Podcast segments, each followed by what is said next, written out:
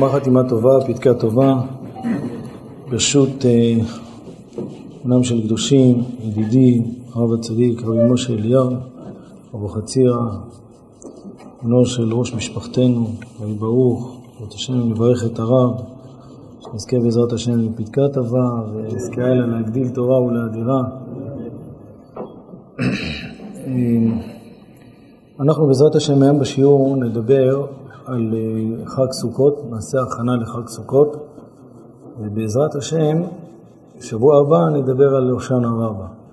הושענא רבה זה עוד איזו סוגיה מאוד גדולה. שבוע הבא בעזרת השם נדבר על הושענא רבה, מה העבודה של הושענא רבה, מה יש להוסיף אחרי, אחרי יום הכיפורים, ו, ואם יש עוד משהו, אז מה זה כל התחנות ביניים האלה? זו סוגיה באמת... אה, ההושענא רבה הזה. אז בלי נדר גם נדבר על זה, אבל זה יהיה שבוע הבא, וגם קצת נדבר על שמחת תורה. והיום נדבר על חג סוכות הכנה, ובעזרת השם במהלך חג סוכות, אז אה, בעזרת השם אה, גם נשתדל מה שאפשר. כמובן זה דברים באמת גדולים שאין להם סוף. ומה ש... מה שאני רוצה במיוחד לדבר בשיעור, מה שאני רוצה אה, להעלות את הדברים שצריך להבין בהם, להבין אותם, זה שאנחנו יודעים שחג סוכות זה זכר לענני כבוד. זכר לענני כבוד שכשבני ישראל יצאו ממצרים, הקדוש ברוך הוא נתן שלושה מתנות. הגמרא אומרת ג' מתנות, הגמרא בתענית, ג' מתנות ניתנו לאבותינו, כן? והמתנות האלה הן בזכות משה, אהרון ומרים, שזה ענן, מן ובאר. ענני כבוד שהקיפו את אבותינו, שהיו במדבר, והמן שירד מן השמיים, והבאר שהייתה מתגלגלת אחרי בני ישראל, שיהיה להם מים. עכשיו, מה שאני רוצה היום בשיעור, אני רוצה להסביר, אני רוצה לחדד, לחדד מה זה חג סוכות. יש בזה שתי דרכים במפרשים, מה זה חג סוכות. האם חג סוכות זה חג בזמנו, או שזה חג שבזמנו לא היה ניכר וצריך להעביר אותו לזמן שיהיה ניכר. בעצם זה שתי דרכים מה זה חג סוכות. יש דרך אחת שזה הדרך של הטור, שהטור בעצם מסביר שבעצם חג סוכות, הזמן שלו זה לא עכשיו, זה היה צריך להיות בחג פסח, ופשוט היינו צריכים בחג פסח לשבת בסוכה ו- ולאכול את המצה ואת המאור ואת כל המצוות. מכיוון שמתי שבני ישראל יצאו ממצרים, הקדוש ברוך הוא הקיף אותם בכל המתנות האלה בענני כבוד. אז מה זה שייך עכשיו לחג סוכות? חג סוכות התחיל בט"ו בתשרי, חג סוכות התחיל ב... מתי שיצאו ממצרים, שזה היה בט"ו בניסן. אז מדוע עושים את חג סוכות ב... ב... עכשיו? אז זו שאלה של הטור, אני, אני מראש מקדים. הטור הולך בדרך שמכיוון שאם היינו יושבים בסוכה בחודש ניסן, לא הייתה ניכרת ישיבתנו בסוכה, שהיא בגלל שאנחנו יושבים בסוכה בגלל שהנס שהקדוש ברוך הוא עשה זכר לענאי כבוד, מכיוון שדרך העולם אחרי החורף לצאת ולשבת בבורגנין, בפרגולה, לצאת, לשבת החוצה בתנאים של ליהנות מהאוויר החם יותר אחרי חורף. אז אם אדם היה יושב בסוכה בחודש ניסן והיה מקיים את המצוות של חג סוכות, של חג פסח, אז לא היה ניכר שזה זכר לענני כבוד. היינו אומרים, כל החורף הוא ישב בבית, היה קר לו. עכשיו יש אוויר טוב, הוא יוצא החוצה. אבל עכשיו, כשאנחנו עושים את זה בחג תשרה, שבעצם זה זמן שמתחיל הקור, ואדם יוצא החוצה, אז ניכר שהיציאה שלו זה לשם חג סוכות. זה הדרך של הטור. בסדר, רבותיי? לפי דברי הטור, יוצא שתי דברים, שתי דברים מחודשים. ברשותכם, אני מחדד פה שתי דברים ממש עדינים. יוצא שתי דברים חדשים. מחודדים וחדשים. דבר ראשון הוא רוצה שיש עניין של פרסום הניסה בחג סוכות. יש עניין לשבת בסוכה, שיהיה ניכר שאתה יושב בסוכה, צילה דמינותא, לעשות את זה בזמן שיהיה ניכר, זאת אומרת, כשאדם מדליק את, ה, את, את, את החנוכיה, אז אדם מדליק את זה בפתח הדלת או, בפתח, או בחלון, כדי שכולם יראו את הנס שפח של שמן שהספיק ליום אחד דלק שמונה ימים. אם הטור אומר שאם היינו יושבים בחודש ניסן בסוכה לא היה ניכר ישיבתנו שזה בגלל הסוכה ולכן מעבירים את זה לעכשיו, סימן שיש עניין שיהיה ניכר ולפרסם את הנס שהקדוש ברוך הוא עשה, שהוא הקיף אותנו בענני כבוד. זה נקודה אחת. נקודה שנייה, שיוצא שאנחנו מחדשים חג שלא בזמנו. זאת אומרת, כל מאורעות החגים זה בגלל שבתאריך הזה היה את החג. אז, אז בפסח זה היה הזמן שהם יצאו ממצרים, בט"ו בניסן. בחג שבועות זה היה החג שקיבלו את התורה. ובשמחת תורה, וזה החג שסיימו את התורה, וחנוכה זה הזמן. כל החגים, התאריך שלהם זה התאריך שבאמת קרה את האירוע. אבל בחג סוכות יוצא שהאירוע, ש, שהנס שהקדוש ברוך הוא הקיף אותנו בענני כבוד, זה בכלל לא קשור, זה בכלל לא קשור לחג, לזמן הזה. הקיף אותנו בענני כבוד, זה התחיל כבר בחודש ניסן, אז מה יש עכשיו? עכשיו פשוט עושים את החג, כי אם היינו עושים את זה אז לא היה ניכר. זאת אומרת, שאנחנו עכשיו ממציאים התעוררות של חג בזמן שבתאריך לא היה שום התעוררות. אז יוצא שתי דברים. יוצא דבר ראשון שיש עניין שיהיה ניכר ישיבתנו בסוכה, שהיא לכבוד הסוכה, ואז אם אתה אומר שיש עניין שניכר, זאת אומרת יש עניין לפרסם את החג הזה, ודבר שני, שאנחנו בעצם יוצרים זמן, מגלים זמן חדש, זה לא זמן שאבותינו ישבו, לא זמן שהתחיל היקף ענני כבוד, אבל בכל אופן, מכיוון שבזמן אחר לא היה ניכר אז עכשיו, אז עכשיו אנחנו מעוררים את עניין החג. אנחנו יודעים תמיד, כמו שכתוב בקדושת לוין, כתוב ש... ש... שעשה לאבותינו בימים ההם בזמן הזה, אומר רבי לוי יצחק מברדיצ'ו, שהקדוש ברוך הוא עשה לאבותינו בימים ההם, ועכשיו יש התעוררות בזמן הזה. זאת אומרת, בכל חג וחג יש התעוררות בזמן הזה של מה שהיה בימים ההם. מה הכוונה? שבעצם התאריך הוא תמיד אותו דבר, זה אותו תאריך, אבל השנה השתנתה, אבל בגלל שעכשיו אנחנו נמצאים בשנה חדשה, אז יש בתאריך הזה התעוררות של מה שהיה אז. אז היה א' תשרי, זה היה יום הדין, ואז היה יום כיפור ביום י' בתשרי, והיה בחנוכה בכ"ה בכסלו, וכן על זה הדרך. אז עכשיו יוצא שבעצם אין שום דבר, רק מכיוון שאנחנו לא, לא היה ניכר אם היינו עושים את החג בחג ניסן, בחודש ניסן, לכן מעבירים את זה עכשיו ויוצרים התעוררות. זה גרם בעצם להיזכר בדברי הקדושת לוי. שקדושת לוי אומר שמדוע ביום טוב אין ברכת בורא בשמים בהבדלה של מוצאי החג. בכל חג, בכל שבת יש במוצאי החג, יש ברכת בורא בשמים ויש ברכת בורא מאורי האש והמבדיל בין קודש לחול. בכל חג. ביום הכיפורים לדוגמה לא היה ברכת עצי בשמים. למה לא היה ברכת עצי בשמים? מכיוון שלא היה נשמה יתרה, כי אדם היה בצום. בברכת מאורי האש אז היה ב- ביום הכיפורים, למה? מכיוון שהיה אסור אש כל יום הכיפורים, אז אפילו שהאש לא נבראתה במוצאי שבת ולא נבראתה במוצאי כיפור, אבל מכיוון שיש פה התחדשות של שימוש באש, אז לכן מברכים ברכת מורה האש. אבל בכל יום טוב, אין בהבדלה של יום טוב ברכת מורה האש, מכיוון שהיה מותר לך להשתמש באש כל היום טוב. אבל במוצאי יום טוב אין ברכת בורא פסמים. למה אין, אין, למה אין ברכה של בורא פסמים? אז אומר רב לוי יצחק מברדיצ'וב, כי הנשמה היתרה של יום טוב לא מסתלקת. הנשמה היתרה של שבת מסתלקת. אז בגלל שהיא מסתלקת, אז מביאים משהו שמריחים שזה כנגד הנשמה. אבל במוצאי שבת, הנשמה, במוצאי יום טוב הנשמה היתרה לא מסתלקת. למה? אומר רב לוי יצחק, כי מתי שאתה גורם שבאה קדושת היום, שאתה יוצר, זה לא מסתלק ממך. כשאתה מקבל מתנה, זה יוצר. בשבת אנחנו לא עושים שום דבר. הקדוש ברוך הוא קבע שיום השבת היא קדושה מששת ימי בראשית. לעולם שישה ימים שבת קדושה. שישה ימים שבת קדושה. אנחנו לא מקדשים את השבת. בית דין לא היו מקדשים את החגים.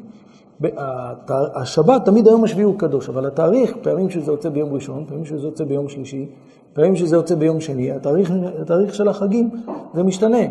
השנה ראש השנה יצא בתאריך מסוים, שנה ביום מסוים בשבוע, שנה הבאה זה יצא ביום אחר בשבוע. למה? כי ישראל הם קובעים, הגמרא אומרת, ישראל אין הוא דמקת של הזמנים, הם קובעים את הזמן. אומר רב לוי יצחק, מכיוון שאנחנו קובעים את הזמן, ואנחנו היצרנים, אנחנו יוצרים את הקדושה הזאת, דבר שמגיע על ידי עמל שלנו ויצירה שלנו, לא מסתלק המתנות שיש. שבת מסתלק, אז לכן יש ברכת בורא פסעים. יוצא לפי הדברים האלה, שזה ממש חופף למה שקורה בחג סוכות. שבעצם התאריך הזה אין לו משמעות. לא היה בתאריך הזה את ההתחלה של היקף ענני כבוד. היה ענני כבוד 40 שנה, למה קבעו עכשיו את זה? היה, זה היה צריך להיות מתי שזה התחיל, למה לעשות את זה באמצע? מכיוון שמתי שזה התחיל לא היה ניכר, לא היה ניכר, אז לכן דוחים את זה לזמן שיהיה ניכר, ובזמן שזה ניכר, אז אתה עכשיו מייצר חג על זה. זאת אומרת, זה לא חג, זה לא יום טוב, לא היה משהו בזמן הזה שלא היה, של, ש, שלא היה קודם.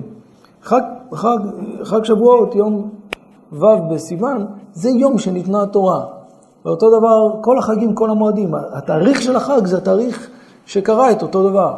בחג, בחג סוכות, מה יש בזמן הזה? יש את ה, מה שהיינו מוקפים בענני כבוד. זה היה כל 40 שנה, אז, אז למה אתה קובע את זה על עכשיו? לא בגלל שזה התחיל היום. זה דעת הטור.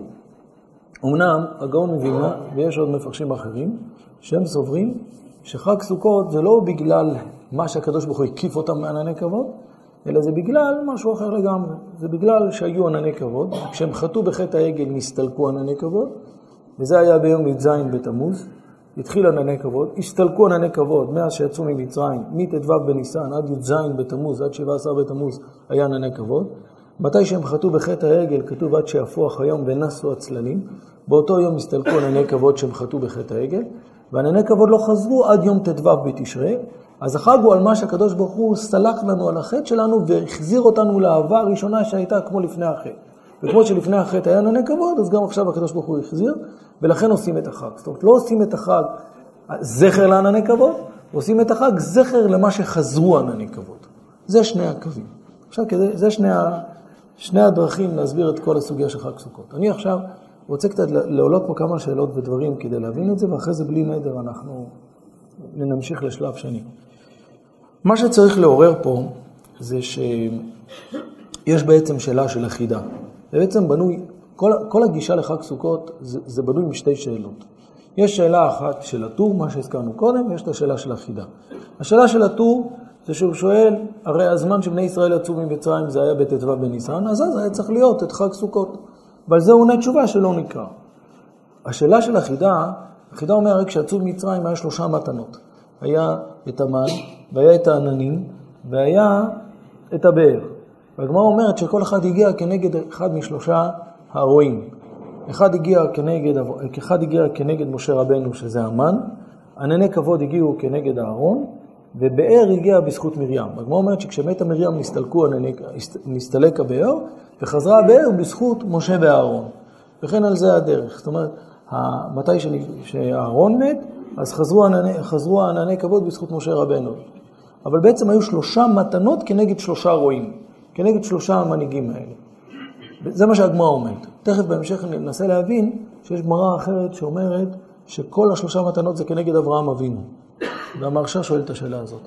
המרשה בבבא מציע, פ"ו עמוד ב', שואל את זה המרשה, אומר, הגמרא אומרת, בזכות שלושה, בזכות שלושה דברים שאברהם אבינו עשה, זכו בניו לשלושה מתנות. מצד שני, אנחנו יודעים כולנו שהגמרא אומרת בתענית, שכנגד, שבזכות שלושה, משה ואהרון היו שלושה מתנות, משה ואהרון ומרים, אז זה בזכות אברהם או בזכות... בהמשך אני אסביר, זאת אומרת, יש, פה, יש לי איזה רעיון להסביר כאן. אז בעצם יש את השאלה של החידה, החידה שואל למה עושים רק זכר לענני כבוד, למה לא עושים זכר למן? נאכל תבעול, זכר למן. זה פחות או יותר כמו המן, תבעול כל טעם שתואמים יש בו. גם מן אותו דבר. יוכלו, יש, עושים זכר ל, ל, לבאר. איך אפשר לעשות זכר לבאר? היום, היום מביאים לאדמו"רים בארות. אפשר, אפשר להביא באר, לגלגל באר, אפשר לתשליך, לא? אפשר להביא, לעשות איזה באר, משהו, אני יודע. למה עושים דווקא זכר לענני כבוד? ככה שואל החידה. ו... והחידה עונה על השאלה הזאת, כמובן יש לזה הרבה אה, נוסחאות איך להסביר את התשובה לשאלה הזאת, אבל פחות או יותר מה שמבואר מדברי החידה, ששלושת המתנות הם לא היו זהים בנחיצות שלהם. המן והבאר זה היה דבר שהיה לכאורה, הקדוש ברוך הוא הוציא אותנו ממצרים ולקח אותנו במדבר, והיינו במדבר 40 שנה, מה נאכל, מה נשתה? אז הקדוש ברוך הוא שהוציא אותנו, אז הוא דאג לנו שאין לנו מה לאכול ומה לשתות. אבל, אבל בגלל שהקדוש ברוך הוא כביכול נתן לנו את המה לאכול ומה לשתות, שהוא הביא לנו את זה, זה ודאי אנחנו מודים לקדוש ברוך הוא על זה, אבל לעשות על זה חג, לא, אין פה איזה, איזה גילוי של אהבה מאוד, מאוד גבוהה, מאוד מיוחדת, בזה שהקדוש ברוך הוא נתן לנו מן, ו, מן ובאר. אבל זה שהקדוש ברוך הוא הקיף אותנו בענני כבוד, אז הענני כבוד שהקדוש ברוך הוא הקיף אותנו בלבד מה שזה היה מיישר את השטח, שזה כשלעצמו נס, כתוב שעננים היו מיישרים את הכל, אבל גם היו ענני כבוד. וענני כבוד הכוונה היא שהקדוש ברוך הוא כביכול בכבודו ובעצמו הוא השרה את שכינתו על עם ישראל והוא הלך איתם במדבר את כל 40 שנה. אז אומר החידה, זה דבר שיכלנו גם ללכת במדבר גם בלי המתנה המיוחדת. למה הקדוש ברוך הוא נתן לנו את המתנה המיוחדת הזאת? למה הוא נתן לנו את המתנה הזאת של, ה, של הענני כבוד, של, שהוא בעצמו, בכבודו ובעצמו, מלווה אותנו? אומר החידה, פה הקדוש ברוך הוא גילה אהבה מיוחדת. וזה שהקדוש ברוך הוא גילה אהבה מיוחדת, זה עושים חג. ככה אומר החידה. אז לפי דברי הטור, הכל הולך ממש חלק בדרך הזאת. הטור שואל למה עושים את החג בתשרי ולא בניסן. אומר הטור כדי שיהיה ניכר. יש את השאלה של החידה, למה עושים רק זכר לענני כבוד ולא עושים זכר למן ולבאר. עונה החידה, זה אי אפשר בלעדיו, זה אפשר בלעדיו. זה לפי, זה במערכת הזאת. יש דרך שנייה. ומעכשיו אני עובר לדרך השנייה, ואני בלי לדבר מדבר רק, על, רק לפי הדרך הזאת. הדרך השנייה זה הדרך של הגאון מווילנה. ואני חושב שזה ממש מסביר את הכל, וזה מקשר את הכל לעניין חזרה בתשובה, וזה מקשר את הקשר ליום כיפורים והכל. אני רוצה להתמקד בזה, ואני רוצה גם, בעזרת השם, אחרי שאני אגיד את היסודות האלה, אני רוצה להסביר, אני, אני רוצה, ואני באמת מודה לקדוש ברוך הוא שיצא לנו, ברוך השם, להתאסף יחד ערב חג סוכות, ו- ו- ו- ולשמוע קצת וללמוד על הדברים האלה, כדי לנצל את ה... כדי באמת להבין את המשמעות של חג סוכות עד כמה שאפשר. ומכניסתו לנסות אה, כמה שיותר לקחת את, ה... לקחת את ההשפעות ואת את ההתעלות שיכולה להיות בחג המיוחד הזה, של חג סוכות. אבי זיכרונו לברכה, אבא זיכרונו לברכה, כמעט בכל דרשה שהייתה לו בסוכות, כמעט בכל דרשה, הוא היה מתחיל את הדרשה שהחג היחידי שכתוב עליו זמן שמחתנו זה חג סוכות. ככה כל דרשה כמעט הוא היה מתחיל. הוא היה אומר, זה שיצאנו ממצרים בחג פסח, לא אומרים על זה זמן שמחתנו. אומרים על זה חג חירותנו, זמן חירותנו. ובחג שבועות שקיבלנו את התורה, זמן מתן תורה. אבל על חג סוכות אומרים זמן שמחתנו. לכאורה השמחה הכי גדולה זה שיצאנו ממצרים. לא, זה נקרא אז כדי להסביר את זה, רואים שיש בחג סוכות שמחה מיוחדת, ואין בשום חג שמחת בית השואבה כמו שיש בחג סוכות. יש, יש עבודה, אז צריך אה, לנסות לראות מה שאפשר אה, להבין בעבודה הזאת של חג סוכות. אז ברשותכם. הגאון מבין אומר דבר כזה. כשבני ישראל יצאו ממצרים, אני, מי שישים לב, אני תוך כדי השיעור, אני, אני עונה פה הרבה שאלות שהמפרשים שואלים, אני תוך כדי מיישב אותם. כשבני ישראל יצאו ממצרים, הקדוש ברוך הוא הקיף אותם בענני כבוד מאז עד 17 בתמוז. ומ-17 בתמוז, הקדוש ברוך הוא הפסיק עליהם, פרחו הצללים רק את ענני כבוד, אבל לא את העמוד הענן. העמוד שהיה הולך לפני המחנה והעמוד שהיה הולך אחרי המחנה, שהיה מיישר אותם, עמוד האש ועמוד הענן, כמו שכתוב בנביא, אף שבני ישראל, כתוב בנביא בנחמיה, אף שבני ישראל חטאו בחטא העגל, את עננך לא, לא הסרת מהם. אז כשכתוב כזה דבר בנביא, אז מתבהר שבאמת לא, לא, לא הסתלקו העננים. מצד שני אנחנו אומרים, עד שהפוך היום ונסו הצללים, שכן הסתלקו ענני כבוד. מסביר הגאון מווילנה שיש בעצם כמה עננים, היו שבעה עננים. הענן הזה שקוראים לו ענן כבוד, שזה קודשא בריחו, בכבודו ובעצמו, זה הענן שהסתלק כשהם היו, כשהם חטאו בחטא העגל.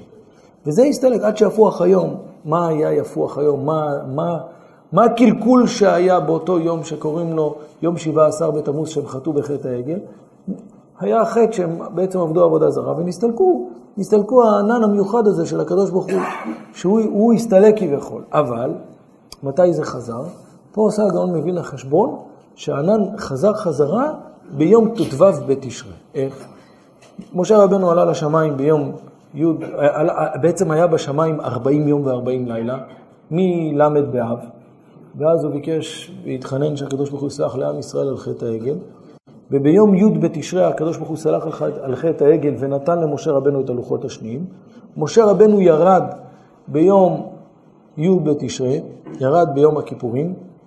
ביום י"א בתשרי כתוב, ויקל משה את העם, משה רבנו הקיל את כל עם ישראל, ואמר שעכשיו הקדוש ברוך הוא אומר לבנות את המשכן. אז התחיל, הציווי של משה לבני ישראל להקמת המשכן, התחיל בי"א בתשרי.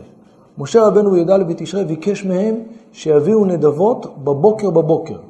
אז הוא, הוא עמד וציווה אותם ביום י"א ואמר להם להביא נדבות בבוקר בבוקר, שני ימים, ככה מבואר בפסוקים. אז זה יום י"ב, י"ג וי"ד. י"ג וי"ד זה בבוקר בבוקר. משה רבנו כינס אותם אחר כך ואמר להם, ויקלה העם מאבי, זהו, יש מספיק. ואז הם גמרו להקים את המשכן, ואז ביום ט"ו בתשרי חזר, הקדוש ברוך הוא השרה את שכינתו על המשכן. אז אומר, הגאון לה ככה, מאחר והעננים הם הסתלקו ביום 17 בתמוז, ומתי הם חזרו? רק ביום ט"ו בתשרי. אז כשאנחנו מגיעים לחג סוכות, אנחנו עושים את החג לא זכר למה שהיו ענני כבוד. כי גם אם כן, אז תעשה גם זכר לבאר, ותעשה גם זכר למן. אנחנו עושים את חג תשרי על מה שהקדוש ברוך הוא נתן להם מתנה ולקח מהם את המתנה, שזה ענני כבוד, והקדוש ברוך הוא החזיר את הענני כבוד ביום ט"ו בתשרי. אז פה הקדוש ברוך הוא גילה את הריצוי המיוחד, את האהבה שלו המיוחדת לעם ישראל, שלא רק שהוא סלח להם על חטא העגל, אלא הוא מחזיר אותם לאותו מעמד שהם היו כמו לפני חטא העגל. וכמו לפני חטא העגל היה להם ענני כבוד, גם עכשיו הוא החזיר את הענני כבוד. אז אומר הגאון מבינה, החג הוא לא על מה שהיו ענני כבוד, כי אם כן חוזרת השאלה של החידה, גם היה מן והיה באר. החג הוא זכר למה שחזרו ענני כבוד. זכר למה שהקדוש ברוך הוא גילה שהחזרה בתשובה שמשה רבנו עורר את כל עם ישראל וכולם חזרו בתשובה, זה לא רק שהחטא נמחל, אלא החטא נמחל והמעמד חזר להיות כמו לפני החטא. וזה חג, זה שמחה מאוד גדולה, וזה זמן שמחתנו. וכך אומר הגאון מווילנה, על זה עושים בעצם את כל חג סוכות. עכשיו, למה זה קשור? למה? הרי כתוב הרבה מפרשים שחג סוכות זה כנגד הארון. יש לזה אריכות מאוד גדולה. ולמה זה זכר לאהרון? כי בעצם מי גרם לחטא העגל? הארון. והארון בעצם, כתוב בספרים שהארון, הענן שהיה, הגמרא אומרת שהעננים שהיו במדבר זה היה בזכות הארון. אבל בספרים מבואה למה באמת העננים היו בזכות הארון. אז כתוב שכשאדם מדבר, יוצאים מהעדים שלו, יוצא מזה ענן. סקוטה מענן לך נעבור תפילה ועוד, רואים שם שכשאדם מדבר יוצא ענן. אהרון התפקיד שלו היה לדבר כל הזמן. הוא קירב בין איש לאשתו, בין, בין כל מחלוקת שהייתה, הוא הלך דיבר פה ודיבר שם וכך הוא יצר. אז אהרון בעצם הוא יצר את הדבר הזה שקוראים לו ענן, אבל לא רק במובן שהדיבור יוצר ענן, אלא הדיבור הוא יוצר את החיבור שכולם יכולים להיות תחת דבר אחד. זה היה התפקיד של אהרון. אז חג סוכות זה כנגד אהרון. עכשיו זה ממש נפלא, כי בעצם מי שגרם לחטא העגל זה אהרון. אז בסופו של דבר, כשהקדוש ברוך הוא מחל, החזיר, החזיר לעם ישראל את העננים, זה ממש מראה שהקדוש ברוך הוא כביכול סלח לאהרון על המעשה שהוא עשה. עד כאן זה פחות או יותר הדברים. זה המשך חוכמה מדייק, שמי שישים לב יראה שעד שבכל חומש שמות לא מוזכר בתורה חג סוכות, כתוב רק חג האסיף. אומר המשך חוכמה מכיוון שלפני שבני ישראל חטאו בחטא העגל, עניינו של החג תמיד היה חג סוכות. תמיד היה את החג הזה, אבל היה נקרא חג האסיף, על מה שאדם ממלא את הבית שלו בכל מה שהוא קצר וכל מה שהוא אסף מהשדה. זה היה עניינו של חג. רק אחרי שעם ישראל חטאו בחטא העגל, אז החג הזה קיבל שם של חג סוכות, על שם הסכך. וזה נהיה רק אחר כך, רק אחרי חטא העגל. ככה משך חומה מדייק, מי שיראה בפרשת משפטים, שמוזכר את השלושה חגים, כתוב, את חג המצות תשמור, בחג הקציר ביקורי מעשיך אשר תזרע בשדה זה חג שבועות, וחג האסיף בצאת השנה זה חג סוכות. לא כתוב חג הסוכות, כי עניינו של חג, כך מדייק המשך חוכמה, עניינו של חג זה היה להאסיף.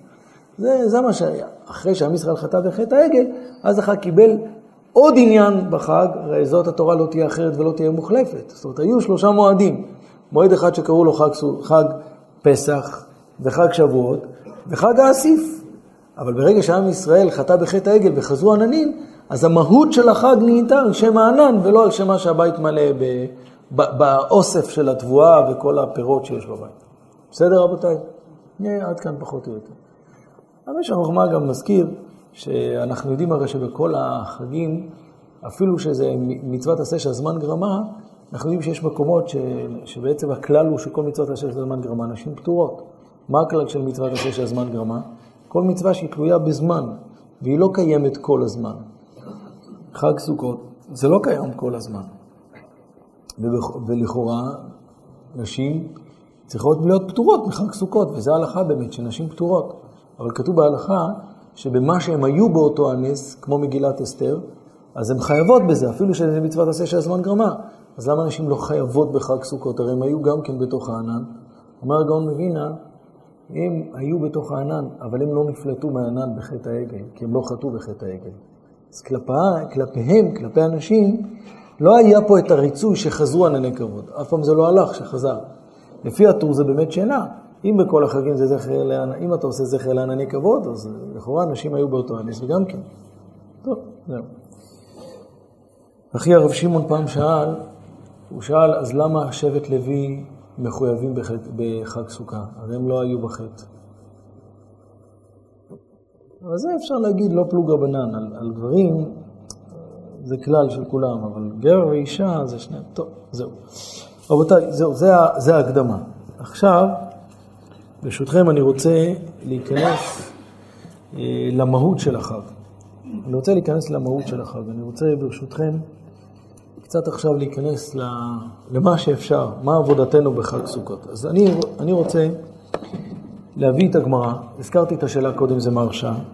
הגמרא אומרת בבבא מציע, פ"ו עמוד ב', אומרת הגמרא ככה, בשכר שלושה זכו לשלושה, בשכר חמאה וחלב זכו למן, בשכר והוא עומד עליהם זכו לעמוד הענן, בשכר יוקח נע מעט מים זכו לבארה של מרים.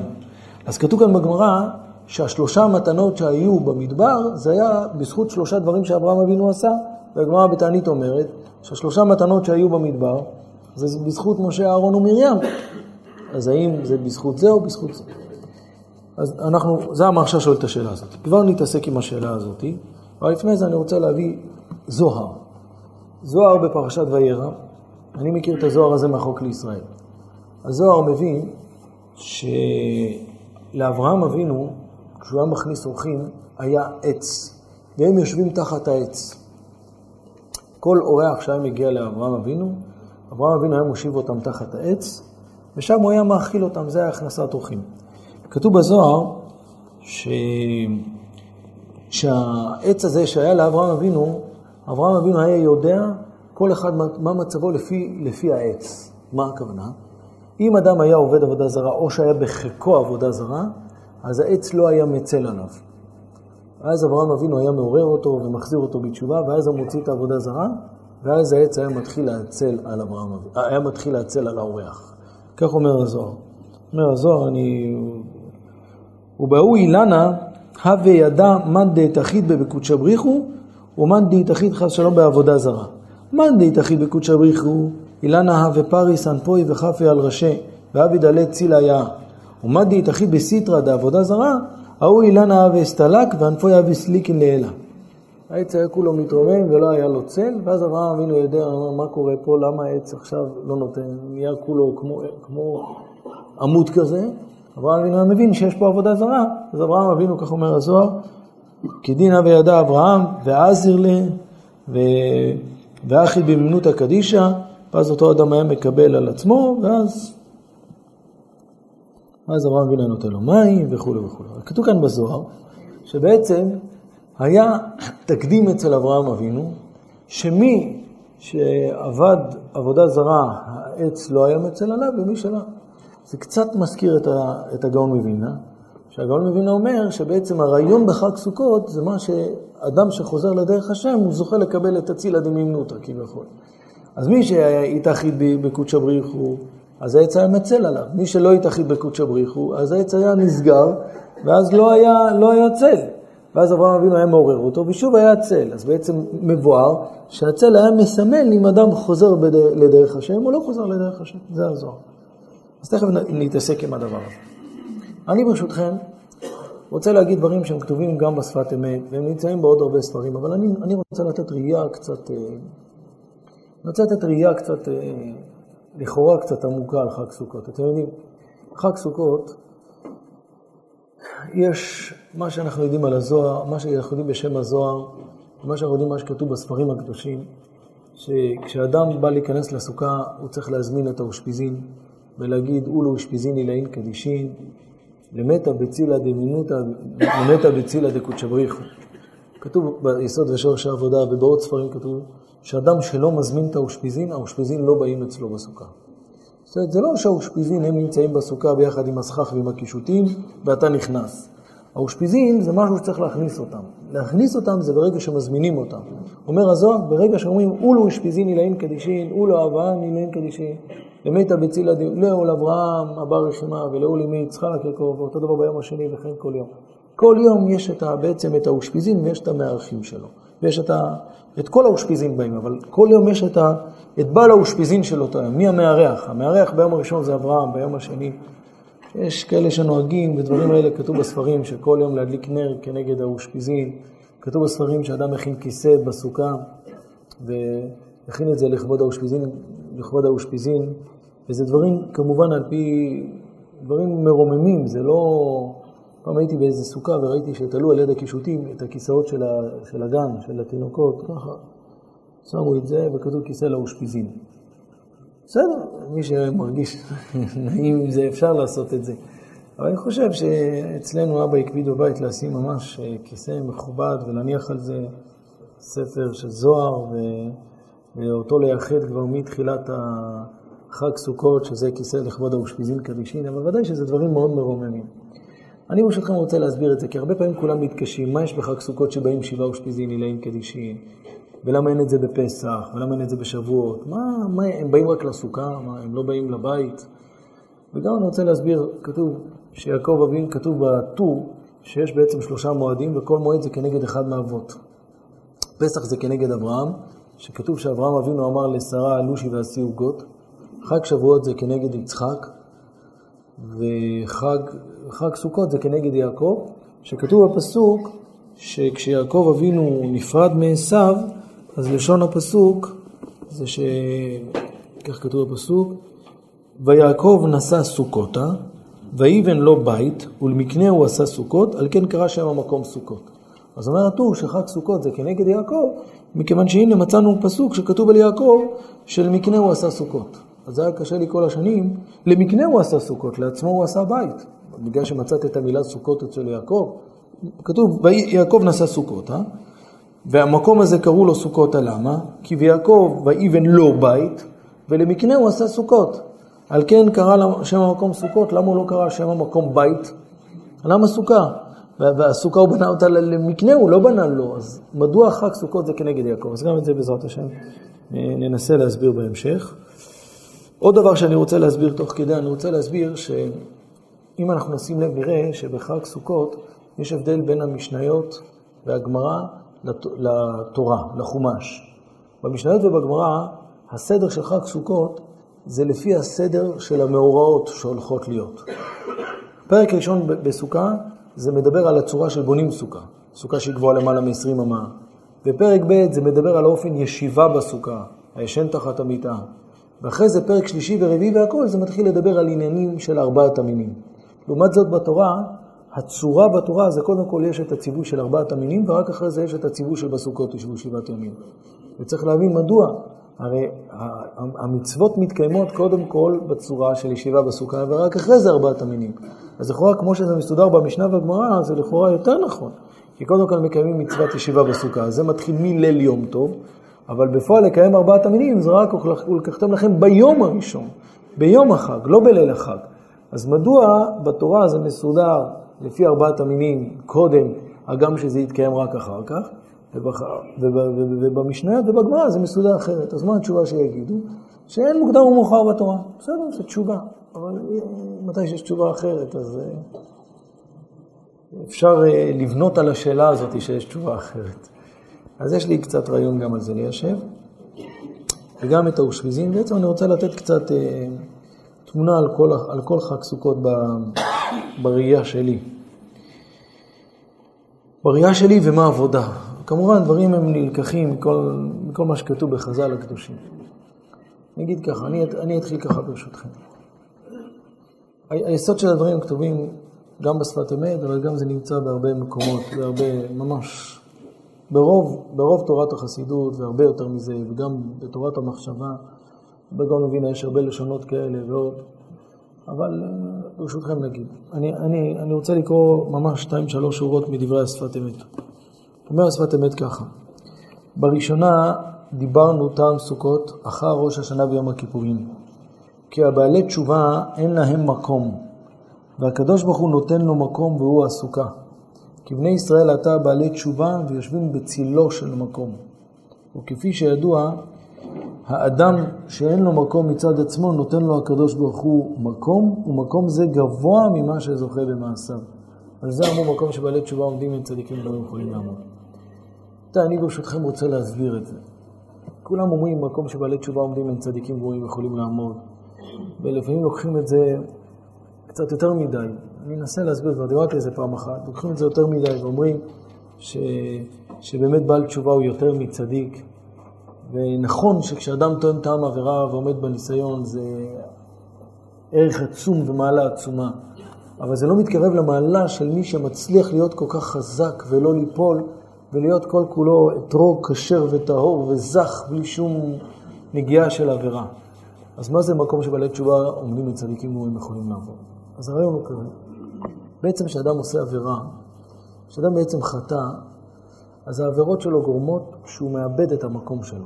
מאבד את הברכה שלו, מאבד את הפרנסה שלו, מאבד את הבריאות שלו. בעצם עבירה תייסרך רעתך. צריך לדעת. אדם שעושה עבירה, הוא מאבד את הכל. הוא ממש מאבד את הכל. הוא מאבד את החיים שלו, הוא מאבד את הבריאות שלו, הוא מאבד את השמחה שלו, הוא מאבד את הכל. הטעם של עבירה לוקח אותו למקומות שהם לא נותנים לו הנאה וסיפוק משום דבר אחר. וגם אותו דבר, הפרנסה, ואותו דבר הרבה דברים.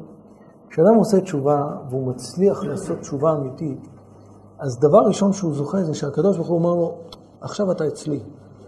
זה כמו תוכנית לשיקום אסיר, להבדיל. להבדיל, אבל חס ושלום, אני רק...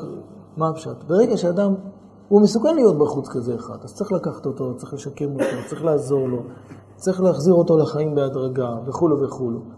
ובעצם כשאדם חוטא, אז זה מה שקורה. אנחנו הגענו ליום הכיפורים, והקדוש ברוך הוא סלח ומחה לנו על עוונותינו. בעזרת השם. אז עכשיו הקדוש ברוך הוא בא ואומר, תבוא אליי, אתה צריך עכשיו ליווי צמוד. וכמו להבדיל, ממש להבדיל, כמו אדם שלומד נהיגה, אז אחרי שיש לו רישיון, הוא צריך מלווה שלושה חודשים, שישה חודשים. למה הוא צריך מלווה? מכיוון שהגם שהוא כבר קיבל את הרישיון והוא עבר את הבחינה, אבל יש עוד דברים שקורים בכביש תוך כדי, שאתה צריך שאחד שהוא חונך ילמד אותך באותו רגע. נו, תבוא עכשיו לנתיב, אתה מתכנן לפנות שמאלה, מעכשיו תתחיל לקחת שמאלה. באותו רגע שאתה תגיע, יהיה לך קשה להשתלב. אם אתה מתכנן לקחת ימינה, אז כבר מעכשיו תתכנן, וכן על זה הדרך. זה דברים שהחונך תוך כדי נהיגה, הוא קולט את הטעות ואומר לך את זה באותו רגע, תעשה את זה. רואה שכשאתה מתחיל לנהוג, אז אתה, אז הוא מלמד אותך, הוא אומר לך פה, הוא אומר לך פה, וככה, להבדיל. כשאדם חטא והוא יוצא, הוא צריך לקבל חונך מלווה, הוא צריך שמישהו ילווה אותו. איך יוצאים לחיים האלה? איך? אז הקדוש ברוך הוא בא ברחמיו המרובים, והוא מביא לנו את השיבה ושפיזין עילאין קדישים, וכל אחד בא עם המידה שלו, עם, ה, עם הדרך שלו בעבודת השם, עם הדרך שלו בהנהגה של המידות שלנו. הרי כשאנחנו אומרים שאברהם הוא איש החסד, הכוונה היא שאברהם אבינו מלמד אותנו את הפרופורציה, איך מתנהגים עם חסד. כי כשזה חסד מדי, זה מגיע, רחמנא ליצלן, לאריות, ככה מובא בבעל שם טוב. חסד הוא ונכרתו שניהם, אומר הבעל שם טוב. מדוע, מדוע כשאדם עושה חסד מדי, כתוב על זה ונכרתו שניהם? למה כל פעם שכתוב באריות, כתוב שם חסד הוא ונכרתו שניהם? אומר הבעל שם טוב, כי המידה של חסד היא מידה מצוינת, אבל שאין לה את הגבול ואת, ה, ואת המגבלה, אז היא מגיעה למקום שהיא נהיית אריות, היא מגיעה למקום לא טוב.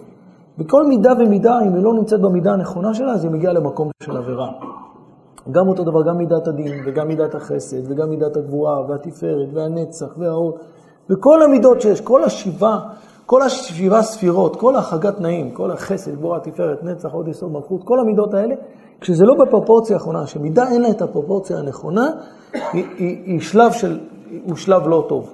וכמו שאנחנו יודעים, גם המידת רחמים עצמה, היא צריכה את מידת הגבורה כדי שהיא תאזן אותה, אבל אני לא רוצה להיכנס לשיעור של, ש, שהוא מתאים יותר לשיעורי, נקרא לזה שיעורי פנימיות קצת יותר, אבל מה שאנחנו יכולים להשיג בהבנה שלנו זה רק על מידת חסד, זה הכי קל להבין את זה שם. כשאתה מתנהג במידת החסד, אבל אתה אובר, אתה מדי, אתה יכול להגיע חס שלום למקום של עריות, אתה לא יודע את המגבלה. מה, רק, רק עשיתי חסד, רק נתתי, רק עזרתי, רק דיברתי, מה, נתתי הרגשה טובה. וכל זה מגיע בסוף למקום לא טוב. זה נקרא חסד הוא ונכרתו שניהם. זה מגיע ממקום של חסד, אבל צריך לדעת את המידה, צריך לדעת עד איפה זה מגיע. זה חסד. כשאנחנו יוצאים מיום הכיפורים, באמת, באמת ברוך השם זכינו, באמת זכינו, שהקדוש ברוך הוא כל כך אוהב אותנו ומרחם עלינו, והכניס אותנו לימים כל כך קדושים, ועטף אותנו במתנות אינסופיות של ראש השנה, שאנחנו ממליכים אותו, וביום הכיפורים. כשאתה עומד ביום הכיפורים ואתה מבקש סליחה, והקדוש ברוך הוא שומע את הסליחה שלך, ואתה מקבל כוחות באותו יום לצד כל העינויים שיש, וכל החמישה עינויים, כל הצום הקשה וכל מה שיהיה, אבל אתה זוכה להתפלל, ואתה זוכה לכוון, ואתה זוכה לערער בתשובה. ואתה יוצא מיום הכיפורים, עכשיו אתה נמצא בתקופה של כמה ימים בין, ראש, בין יום הכיפורים לחג סוכות. שאם יהיה זמן ננסה להסביר שכתוב על זה כבר שזה חמישה ימים, שזה חמישה ימים, שכתוב, ארבעה ימים שכתוב עליהם שזה ראשון לחשבון עוונות. מה זה הראשון לחשבון עוונות? מה זה... אז נראה בהמשך, מה לפני זה לא עושים עבירות. בצאת כיפור כבר אמרנו והוא רחום, אבל אם יהיה זמן נדבר על זה, אבל זה ראשון לחשבון עוונות. אותו, מהיציאה מכיפור אנחנו, אנחנו יצאנו עכשיו מימים שבעצם דף חדש. דף חדש, אנחנו, גם גם אם חטאנו, גם אם עשינו עבירות אתמול, היום, גם אם עשינו עבירות, אבל אנחנו בתחילת הדרך, אנחנו עוד, אנחנו עוד יכולים להדביק את הפער.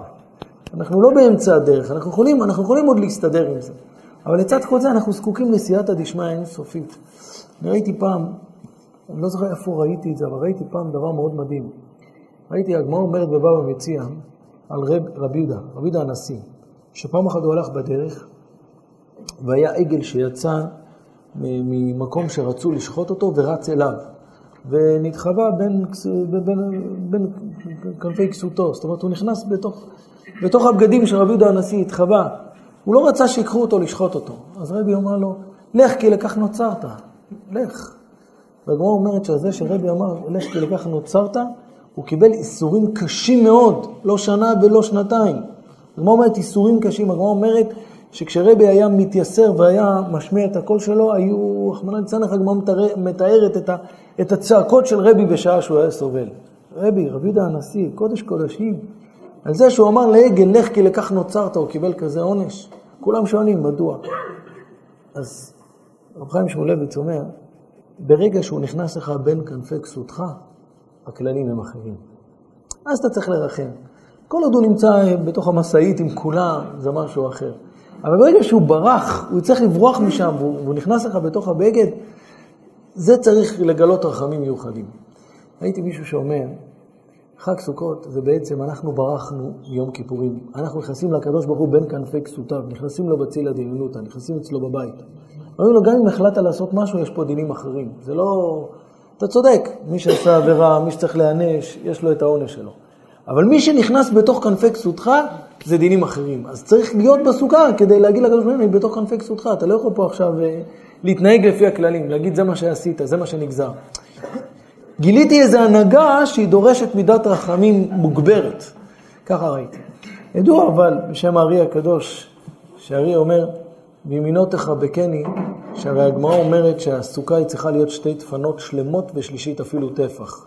אומר הארי הקדוש, שזה כמו אדם שמשתמש ביד שלו, אז יש פה כביכול שתי דפנות ושלישית אפילו טפח. מימינו תחבקני. בסוכה אנחנו זוכים לאיזה חיבוק מיוחד.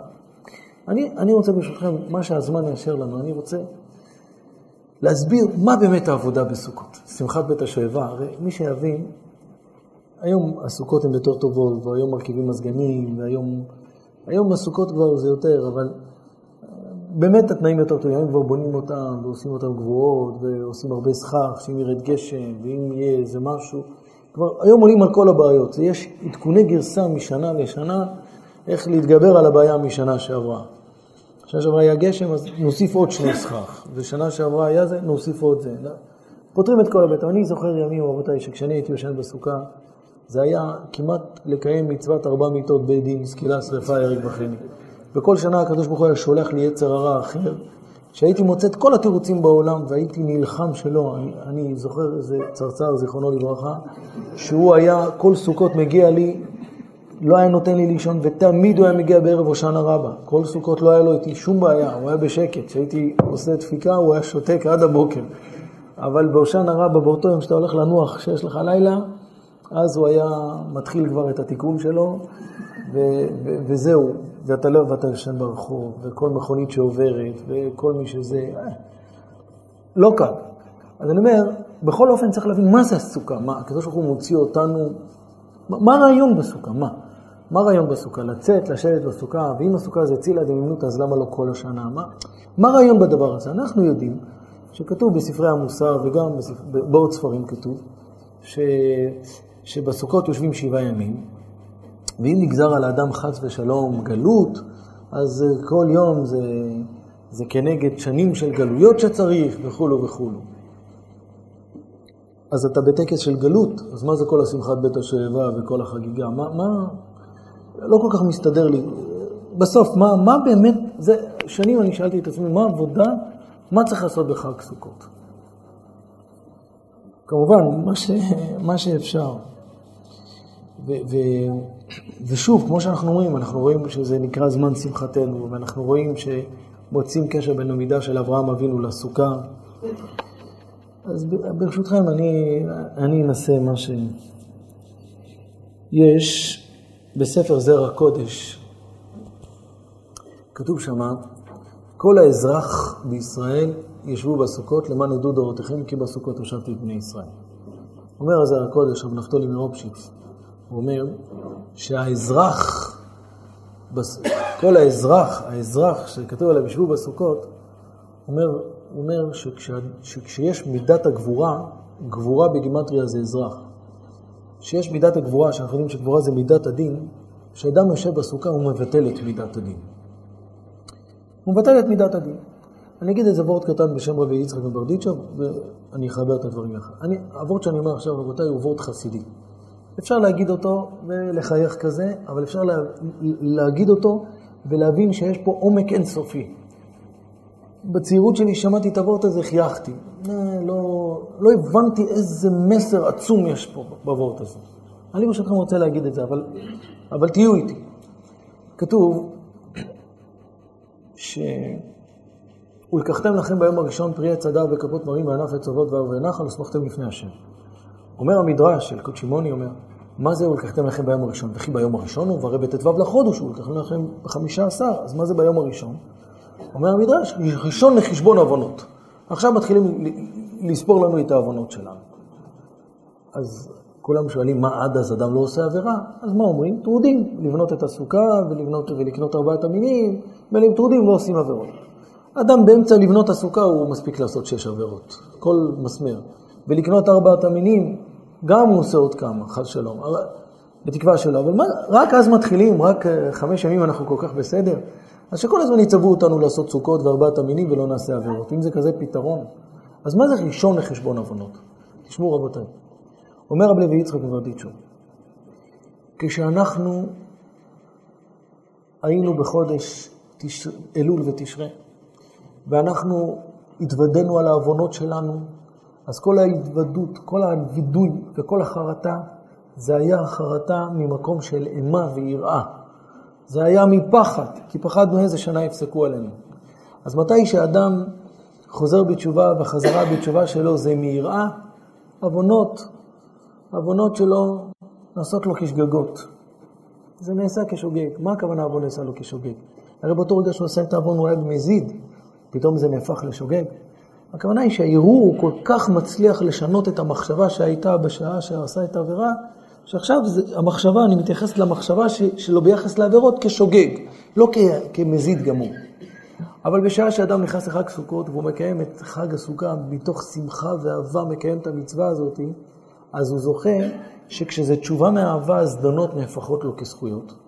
ואז אנחנו מתחילים לחשבן את העוונות. ראשון לחשבון עוונות, אנחנו מתחילים לספור את העוונות שלנו. אנחנו אומרים, מה היה לנו עוונות פעם שעברה? שלושת אלפים עוונות, בואו נספור אותם, כל אחד, זה מצווה עכשיו. זה נהפך לזכות. ככה אומר רב לוי יצחק ברדיצ'ו. בסדר? אני אחזור על זה עוד פעם. אדם עושה עבירה, אז עכשיו הוא אומר, היה לי שלושת אלפים עבירות, היה לי ששת אלפים עבירות, כל אחד מה שהוא עשה. כשאדם עושה תשובה מאהבה, אז הזדונות שלו נהפכות לזכויות. אז אומר רב לוי יצחק, ראשון לחשבון עוונות, כי עכשיו אנחנו נמצאים בתוך הסוכה, ואנחנו מקיימים את מצוות הסוכה בשמחה, באהבה, מקיימים אותה עם כל ההתעוררות והדבקות שיש בקיום המצווה. אז אנחנו עכשיו מתחילים לספור את העוונות שלנו, כי אנחנו רוצים שהעוונות האלה... הרי מה עשינו? עשינו, כתוב, ותשליך במצולות ים כל חטאותם. זרקנו את כל העבירות בתשליך, זרקנו אותם למים.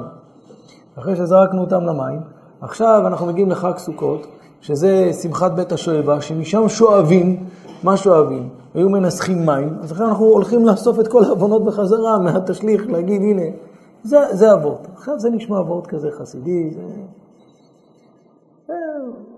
אפשר להסתכל על זה ככה. אבל אני ברשותכם, רב לוי יצחק אמר את זה, הוא לא בא, בא, בא להגיד פה איזה תחביר של מילים, הוא בא להגיד פה עבודת השם של חג סוכות. הוא בא להגיד עבודת השם של חג סוכות, ככה אני חושב. ואני ברשותכם, אני רוצה להסביר את זה, ברשותכם. אני אתחיל קצת עם הסוף, אני, אני עובר טיפה עניין, אני חוזר חזרה, אני רק רוצה שנבין את הקישור.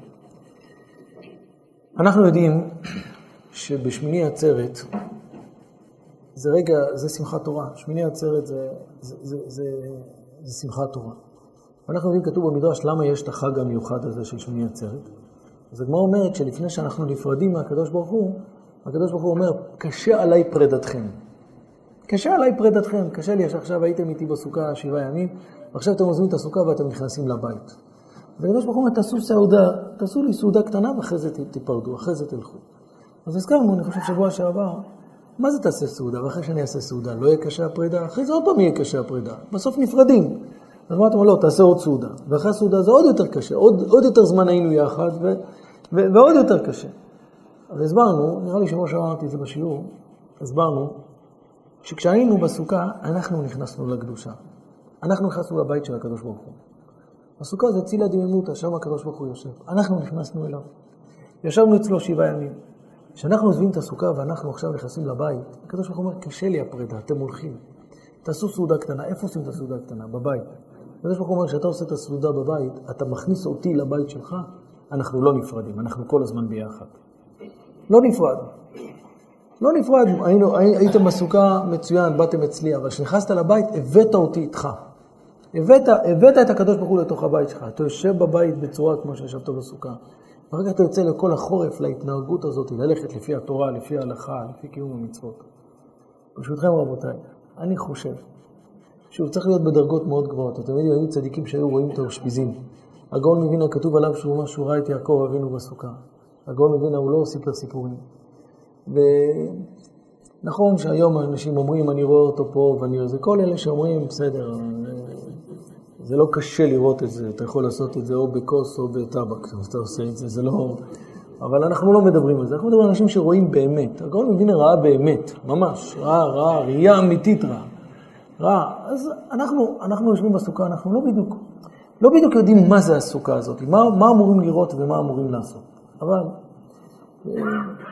שהוא באמת, אני, הלוואי ונזכה להגיע לדרגות האלה, אבל אני חושב דבר כזה. שאדם מבין שיש מקום אחד שכולם אותו דבר. הסוכה אצל, אצל, אצל האדם שהוא עני, ואצל האדם שהוא עשיר, ואצל האדם שהוא העשיר הכי גדול, אצל כולם הסוכה היא אותו דבר. במה הכוונה הסוכה היא אותו דבר? הסוכה היא לא נקראת על שם הדפנות. הסוכה היא נקראת על שם הסכך. בסוף הסכך אצל כולם זה אותו דבר. זה בסוף דירת ארעי. הסוכה היא לא נקראת דירת ארעי בגלל הקירות שלה. הקירות שלהם יכולים להיות בטון, הם יכולים להיות קירות הכי חזקות. אבל מה, מה המעלה של הסוכה? מה מגדיר את הסוכה אם היא סוכה כשרה או לא כשרה? זה אם למעלה זה דבר שהוא דירת ארעי. ומה מגדיר אותו ארעי? מגדיר אותו ארעי שאין שם גזירת תקרה, ושאין שם דבר שהוא מקבל טומאה, ועוד ועוד, כל דיני ההלכות הסוכה. זה מה שמגדיר את הסוכה לדירת ארעי. זאת אומרת ככה, אתה יכול ללכת לסוכה של אדם עשיר הכי גדול. ויש לו עד אינסוף עשירות מופלגת, ויש לו בית הכי יפה שיכול להיות בעולם. אבל כשהוא יושב בסוכה, הוא יושב בסוכה בדיוק כמו הסוכה שלך. אז יכול להיות שיש לו גם מזגן, יכול להיות שהוא עשה גם שטיח, יכול להיות שהוא עשה מנורות נדלקים ונחבאים, ויכול להיות שהוא עשה כזה, ויכול להיות שהוא הכניס את כל הסוכה בפנים, הכניס את כל הבית לתוך הסוכה. הכניס שם הכל, הכניס שם שטיח ושולחן ומפה ומנורה ומנורת לילה ושעון מעורר וצרצר, הביא את הכל לשם, הביא את כולם, אבל הביא את כולם לשם, אבל בסוף מה מכשיר את הסוכה? הגג, והגג זה דירת ארעי.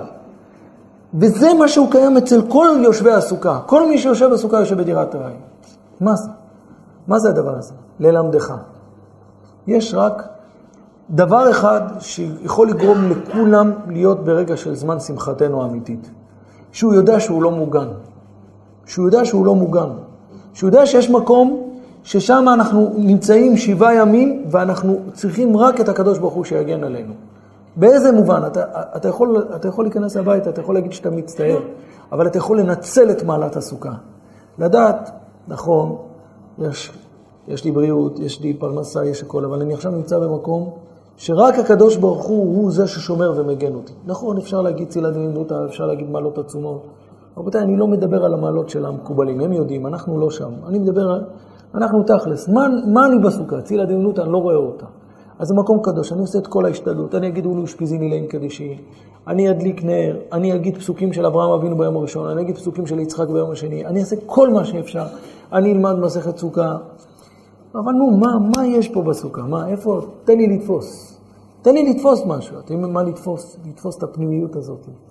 שברגע שאדם יודע שהוא נמצא בידיו של הקדוש ברוך הוא באמת, ורק הוא יכול לתת לו מקום, ורק הוא יכול לתת לו קיום, ואחרי כל החטאים והעוונות שלנו, רק הקדוש ברוך הוא אומר, בוא תיכנס אצלי בבית, אין לך מקום, בוא תיכנס אצלי בבית. תבוא אליי, אין לך איפה להיות, בוא, לפחות תעשה אצלי שבת, אחרי שבת נדבר. ההרגשה הזאת שאתה מבין שרק אני יכול להיכנס בצילו של הקדוש ברוך הוא, אני יכול להיכנס בין כנפיו של הקדוש ברוך הוא, רק אז אדם יכול לצאת לשנה אחרי זה. הוא מקבל כוחות, זו עבודה שהוא מקבל. הוא יישב בסוכה, הוא יתאמץ לשמוח, שמחה אמיתית. הוא ינסה להבין את הפנימיות של הסוכה, הוא לא יצא מהסוכה, הוא יבין שכל דקה בסוכה זה, זה, זה, זה, זה קדושה, זה, זה אווירה רוחנית. אתה תשב, תלמד שם, תישן שם, תעשה מה שאתה יכול. מי שנוהג לא לישון אה, על פי זה, לא נכנס בהלכות. אני, אני מדבר, תנצל את הסוכה, תשב בסוכה.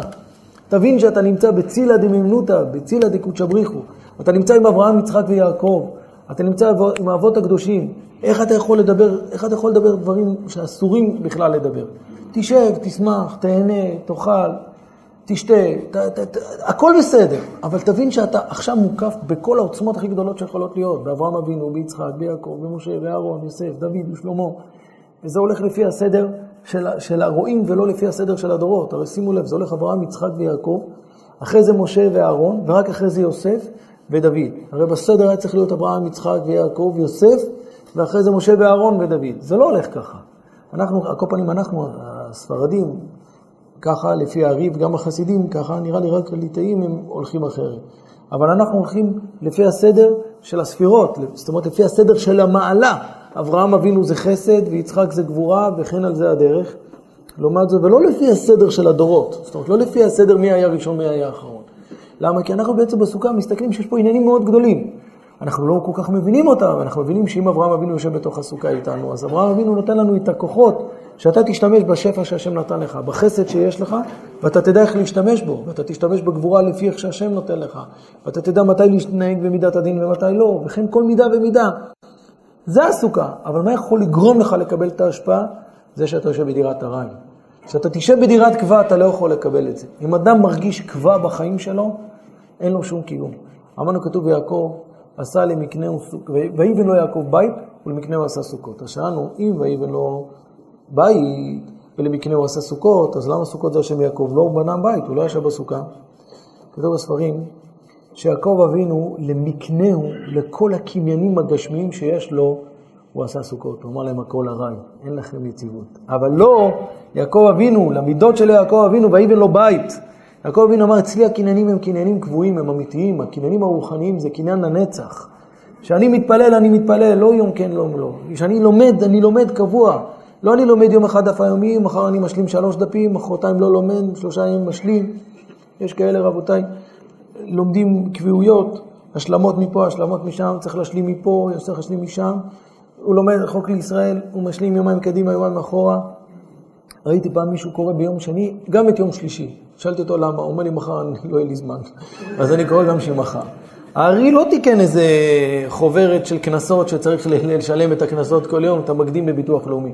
הארי הקדוש תיקן לנשמה, שהנשמה צריכה לקבל ניזון, ניזונת והיא תזין את עצמה מתי שהיא תקבל כל יום גם תורה, גם נביאים, גם כתובים, גם משנה, גם גמרא, גם זוהר, גם הלכה, גם מוסר. זה הרעיון של הארי הקדוש. אז, אז אדם ישלים מחר, ישלים אתמול, ישלים מחרתיים. והארי הקדוש קבע את זה לפי, לפי סדר של מילוי של הי"ק ו"ק. זה לא... זה לא יום ראשון זה, זה לפי כמות מסוימת, יום ראשון זה המילוי של האות י' ואחרי זה שישה וארבעה וחמישה וכן על זה הדרך. זה, זה הכל עם עומק אינסופי שיש כאן. אז בשביל מה הרי הקדוש עשה את זה? הוא עשה את זה בשביל לשלם חוברת קנס. אתה מתחיל ולוקח את החוברת ביום ראשון ומתחיל. כשנתקדם אני זוכר בישיבה, היה, היה לי חבר, שאיך היו גומרים את קריאת התורה של פרשת שבוע, כבר היה מתחיל לקרוא שניים מקרא של הפרשה הקודמת. אבל אחר כתוב שמאחרי מנחה בשבת אפשר. אבל הוא כבר, רק מסיימים מפטיר, והוא כבר, מבחינתו אפשר גם לעשות על זה קריאת התורה. זה לא, זה לא הרעיון, הרעיון הוא הקשר, הרעיון הוא העבודה.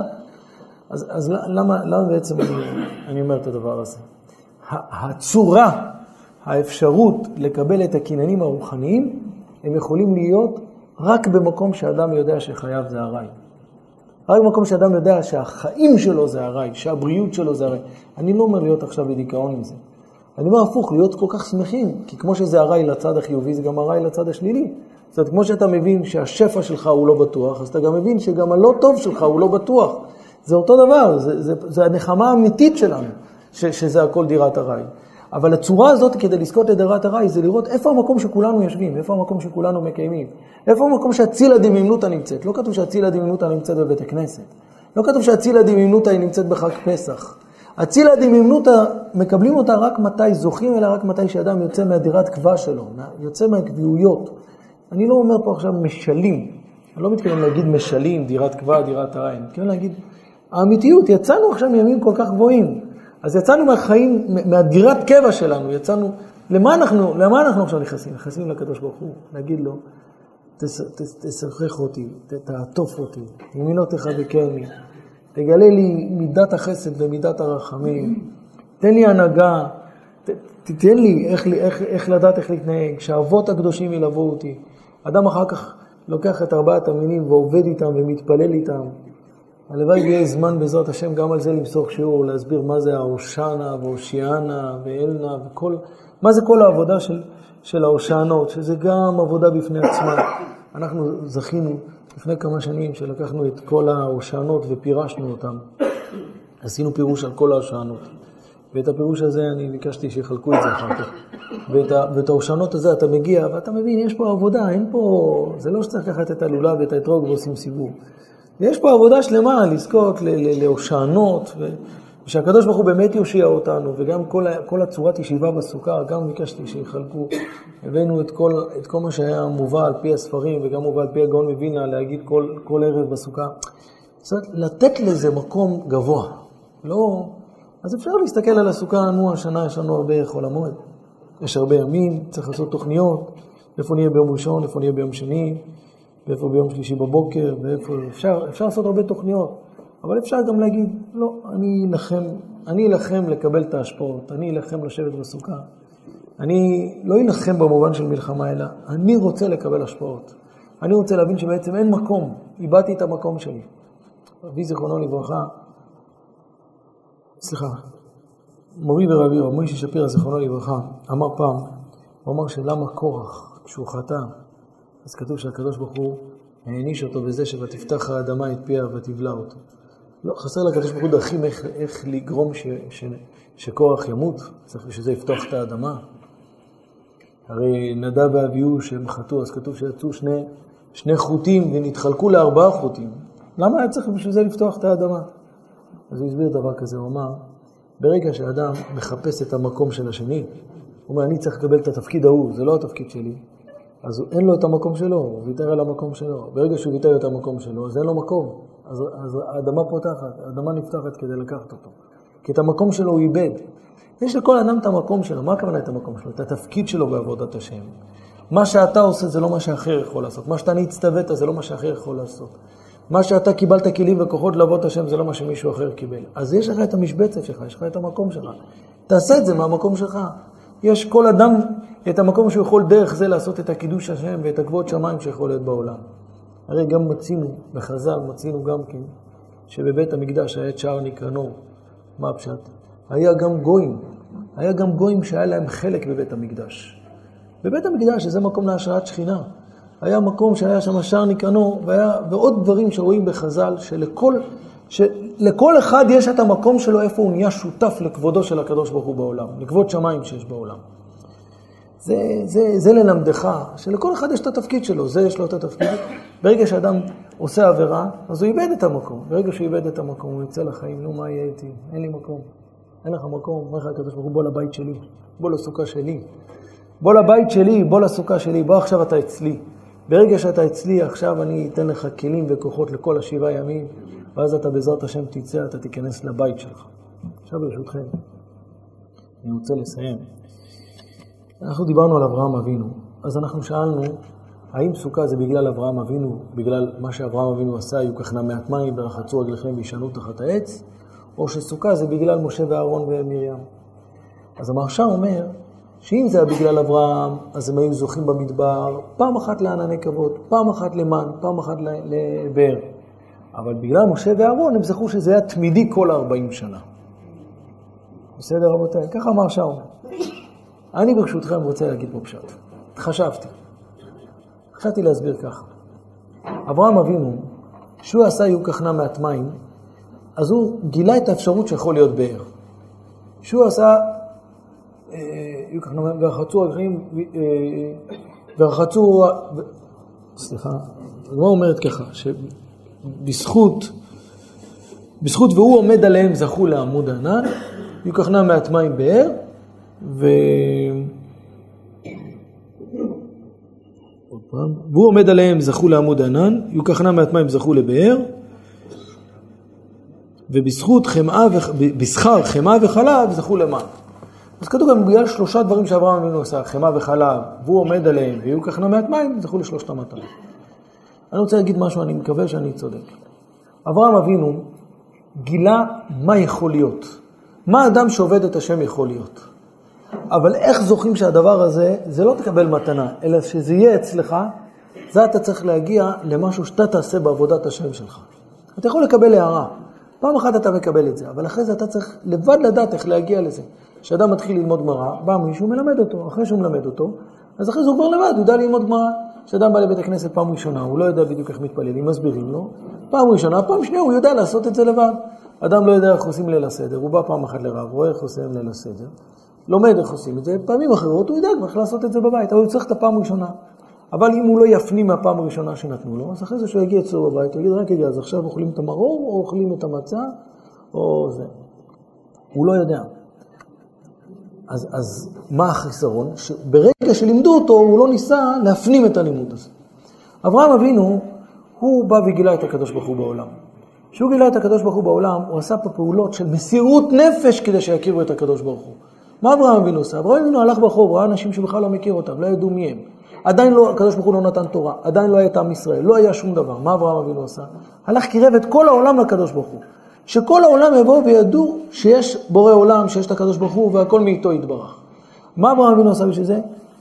והוא עומד עליהם, יהיו כחנה מעט מים, ורחצו רגליכם, וחמאה וחלב. אברהם אבינו בעצמו, יש לו עוזרים, אברהם אבינו כתוב, אברהם היה כבד בכסף ובמקנה ובזהב. כתוב שאברהם אבינו היה לו עשירות מופלגת, וזה היה כבד עליו. זאת אומרת, הוא לא היה מחובר לזה, זה הכביד עליו כל הדבר הזה. אז אברהם אבינו היה את הכל, הוא צריך לעשות את זה? הוא לא יכול למנות מישהו שיעשה את זה? לא. אברהם אבינו רואה פה שליחות. אני צריך שכל העולם ידע שיש בורא עולם. אני צריך שיהיה... אז אברהם אבינו עושה את הדברים האלה. הקדוש ברוך הוא אומר לו, אתה עשית את זה? אז אתה עכשיו נותן לבנים שלך אפשרויות לזכות לדברים גבוהים. לזכות למן זה דבר גדול. מן, רבותיי, זה לא רק במובן שיש לך מה לאכול במדבר. מן זה משהו שרומם אותנו, והביא אותנו למצב של לחם אבירים אכל אש, ובעירה של מרים איש. בבעירה של מרים זה שוב מה שהתגלה, כל תורת הפנימיות. כתוב על האבי הקדוש, מי שמכיר את הסיפור עם המערכו, שהוא נתן לו לשתות מבעירה של מרים בטבריה, וככה הוא גילה את כל שדות תורה. בעירה של מרים זה לא שיהיה מים לשתות, אפשר בכל דבר בחיים לראות את הדבר הגשמי ואת הדבר הפשוט, ואפשר לראות את הדבר, את הדבר הפנימי שיש. אברהם אבינו גילה שאפשר לגלות פנימיות, אבל אחרי זה, מי יכול לתת לנו את זה? זה המנהיגים שליוו אותנו במדבר 40 שנה, משה, אהרון ומרים, שהם נלחמו לתת לנו לתוך הפה את כל הקניינים. אז באמת נכון, בזכות שלושה גילו לנו את, המושגים, לאן אפשר להגיע. שלושה דברים שאברהם אבינו עשה. אבל בזכות מה זה הלך איתנו 40 שנה את כל הקניינים? בזכות המנהיג שישב ועיכל קודקודנו ולא ויתר לנו כדי להקנות לנו את הקניינים. כך חשבתי. וחשבתי, רבותיי, אל תכעסו שאני אומר את זה, גם אני עשיתי את זה, אבל אני רוצה לספר לכם. בכיפור, אני, ברוך השם, פה בבית הכנסת, היה, ברוך השם, התרוממות מאוד גדולה, הכל היה בסדר. מישהו אמר לי בצאת כיפור, האם אפשר לצאת לסיגריה ולחזור לעוד יום? זה, אז זהו, ברוך השם. אבל אני שמתי לב בכיפור, כל פעם מתחילים תפילת שמונה עשרה, סופרים כמה דפים נשאר עד זה. מתחילים אה, סליחות, זה... אז אני קודם כל החלטתי שבעזרת השם, הקדוש ברוך הוא יעזור לי, אני אעשה מחזור חדש לשנה הבאה, אבל הוא יתחיל מ-600. העמוד הראשון יתחיל 600, העמוד האחרון יהיה 1. ככה חשבתי, זה יפתור את כל הבעיות. הוא יראה בתחילת היום 600, הוא גומר ערבית, יראה שברוך השם הוא כבר ב-480, ושחרית יראה 300, וככה זה, אני חושב שזה יפתור לכולם את הבעיה. אני, מתפ... אני גם מתפלא איך לא עשו את זה עד היום. נכון, זה רעיון טוב, זה, זה יפתור את הכל בפעם אחת. ככה הכל, הרי יהיה כתוב פה תפילת נעילה, יהיה כתוב עמוד 30. מצוין, נשאר 30, הכל מסתיים ככה. זה באמת, זה, אני גם חשבתי לרשום את זה בפטנטים שלו. אין מה לעשות, אנחנו בשר ודם. למה אני אומר את זה? אנחנו בשר ודם. אנחנו בשר ודם, בסוף אנחנו מגיעים, כמה שאנחנו רוצים להתעורר וזה, אבל אנחנו, יש לנו פג תוקף, השעון חול שלנו, הוא יכול, התפילה עד שעתיים בסדר, אפשר, אבל אם אתה מראה לו איזה שמונה שעות, אז הוא כבר רוצה ללכת לנוח ולחזור, ו... אין לנו כוחות, אין לנו כוחות, אנחנו בשר ודם, זה לא חולשה. זה לא חולשה. זה אנחנו, זה הכלים שהקדוש ברוך הוא נתן לנו, צריך, צריך רק לדעת איך, איך לתפעל את החולשות האלה, איך אפשר לגרות את החולשות, כמו ילד קטן, שאתה רוצה שהוא יתפלל, שהוא ילמד, שהוא יהיה ילד טוב. אז אתה ישר מספר לו מה הגזר שיש, ישר אתה מספר לו מה המתנות שיש. אתה אומר לו, תשמע, בעזרת השם תסדר, סבתא תיקח אותך ותקנה לך מתנה, ועם זה אתה, אתה תלך עם אבא, אבא ילך, אני אדם מתפלא, איך הסכמתי כל הזמן לסדר את הלגו בשביל ללכת עם אבא, לא נהניתי מזה הרי אז בגיל הזה, אבל עבדו עלינו, כן? נתנו לנו אשליות, והסכמנו לעבוד קשה ולסדר בשביל כל פעם, ואתה תלך, אתה תלך עם אבא לקבלת קהל, ואז מה יש שם? סתם לשבת שם. לא הבנו, לא, אבל נותנים לילד אשליות וככה מתחזקים אותו וכולו וכו'. לא משנה. האדם צריך לדעת שזה הוא. זה הוא. הוא צריך, הוא צריך כל הזמן את הדרבונים האלה. בגלל שאדם יודע את הדבר הזה, הוא צריך גם להסתכל עוד דבר. הקדוש ברוך הוא נותן לנו מתנות. המתנות שהוא נותן לנו זה לאן אנחנו יכולים להגיע. אנחנו יכולים להגיע להשגות הכי גבוהות שיכולות להיות. ובשביל זה הקדוש ברוך הוא נותן לנו את כל המנהיגים מסביב שהם יעזרו לנו להגיע להשגות האלה. ולכן כך. כשאדם יושב בסוכה, אז, אז הוא נכנס למקום שהוא מתחיל להבין את מהות החיים, ורק אז הוא יכול לקבל, רק אז הוא יכול לקבל את האמת. אם הוא יושב בדירת קבע, הוא לא יכול להגיע לאמת. אף אחד לא יכול לשבת בבית שלו עם כל התנאים בבית שלו ולהגיע לאמת. הכל טוב באותו רגע. אבל כשאדם יושב בסוכה והוא מבין, אני עכשיו צריך לשבת בסוכה, אני צריך לשבת כאן, ויש דברים שאי אפשר להתגבר עליהם, אי אפשר להתגבר על, ה, על האבק טיפה שיש, ואי אפשר להתגבר על הרעש שיש. אתה יכול לעשות שהסוכה תהיה, יהיה מזגן, אתה יכול לעשות הרבה דברים, אבל בסוף אתה יושב במקום ש, שזה בסוף דירת ארעי. הדירת ארעי הזאת, שאתה מבין את החיים שזה ארעי, אז הכי קל להתחבר לקדוש ברוך הוא. לא שאתה צריך לסבול בשביל להכיר את הקדוש ברוך הוא, אתה צריך להיות בנקודת אמת. ובנקודת אמת הזאת אתה אומר, גם אותו אחד שהוא בריא, וגם אותו אחד שהוא עשיר, וגם אותו אחד שהוא תמיד חכם, הוא יושב באותו מקום שאני יושב. כולנו יושבים באותו מקום. כולנו, אין הבדל בין אחד לחברו. כולנו יושבים במקום שאנחנו יודעים שרק אחוזים ביה יתברך, אנחנו אחוזים בשמו יתברך. רק, רק זה הדבר שיכול לגרום לאדם לזכות לקבל להשפעות. ואז חשבתי שהרי מה שאנחנו רואים שבתורה הולך קודם כל ארבעת המינים, ו... ובמשניות ובגמרא אנחנו רואים שזה מתחיל לא מארבעת המינים, אלא זה מתחיל מהסדר של קיום המצווה, קודם כל בניית סוכה, אחרי זה ישיבה בסוכה, ורק אחרי זה ארבעת המינים. חשבתי ככה, בתורה אחרי שמסיימים את יום הכיפורים, אחרי שמסיימים את קריאת התורה של יום הכיפורים, אז כתוב ולקחתם לכם ביום הראשון, ורק אחרי זה כתוב בסוכות ישבו שבעת ימים. במשניות ובגמרא כתוב לפי הסדר, למה? כתוב, ככה כלי יקר מבין. אומר כלי יקר, למה לוקחים ארבעת המינים? כי אחרי שאנחנו היינו ביום הכיפורים, אז אנחנו לוקחים כביכול את השפע שהקדוש ברוך הוא נתן לנו, שזה באוספך מגורנך ומעקבך, את כל השפע הזה, ואנחנו לוקחים את זה ומעלילים לפני הקדוש ברוך הוא ואנחנו מנענים עם זה. במובן מסוים אתה כביכול מודה לו על השפע שהוא נתן. אומר הכלי יקר בעוד פירוש, לפי המדרש, אנחנו לוקחים את ארבעת המינים שאנחנו בהם באים ונוצחים לקדוש ברוך הוא. אנחנו מראים כביכול לגויים היינו ויצאנו, כמו שאנחנו מרימים דגל שאנחנו יצאנו במלחמה וניצחנו, אז אנחנו יוצאים כביכול מיום הדין על ידי שאנחנו לוקחים את ארבעת המינים ואנחנו עובדים את הקדוש ברוך הוא עם ארבעת המינים, וזה מסמל לעולם שאנחנו, ברוך השם, יצאנו זכאים בדין. אז בתורה, שנשמח חג סוכות ל- ל- ליום הכיפורים, רוצים להסביר שהעניין של ארבעת המינים הוא שייך ליום הכיפורים. אבל במשנות ובגמרא, שזה מדבר על הפרקטיקה, איך להתנהג, אז בצורה איך מתנהגים, קודם כל בונים סוכה, קודם כל יושבים בסוכה, ורק אחרי זה מקיימים את מצוות ארבעת המינים. יש הרבה מה להגיד על ארבעת המינים, בכלל, באופן כללי. באמת, יש בזה הרבה הרבה עומק, ו... ו... התחלתי קצת לעבוד על שיעור, שאני מקווה שאני אמסור אותו בסוכות, שהתחלתי לעבוד על זה, הגמרא אומרת שלמה, שלמה מברכים על נטילת לולב, אז הגמרא אומרת שבמינו הוא הכי גבוה שיש. זאת אומרת, אז מה זה הדבר הזה? למה לא מברכים על ארבעת המינים כברכה כללית? למה דווקא על הלולב? כי הוא גבוה? מה המשמעות של הגבוה? הוא גבוה בלי, בלי, בלי פיידה, בלי, כאילו, הוא רק גבוה, מה יש? תיקח את האתרוג, הוא מושלם, יש לו גם טעם, גם ריח. עדיף תיקח אותו, מה? אז, אז יש בזה תורה שלמה. באמת יש בזה, הלוואי ונספיק בעזרת השם אה, לגמור את זה. אבל כל פעם רואים שיש בזה סוגיות גדולות. אני, ברשותכם, רוצה לברך אותנו, שאנחנו נזכה להיכנס להצילה דמיונותא, ושנזכה לימינות תחבקנו, ושנזכה בעזרת השם, כמו שאומר הזרע הקודש, כמו שאמר נפתלי מרופשיץ, שנזכה שהקדוש ברוך הוא יבטל את מידת הדין, יבטל את מידת הדין, שכל האזרח, שזה הגבורה, ישבו בסוכות, יבטלו את מידת הדין, והצורה לבטל את מידת הדין, זה מתי שיושבים באמונה הזאת, בצלת ממנותא, בעזרת השם. בעזרת השם, רבותיי, שנזכה בעזרת השם לפתקת טבע, כולנו.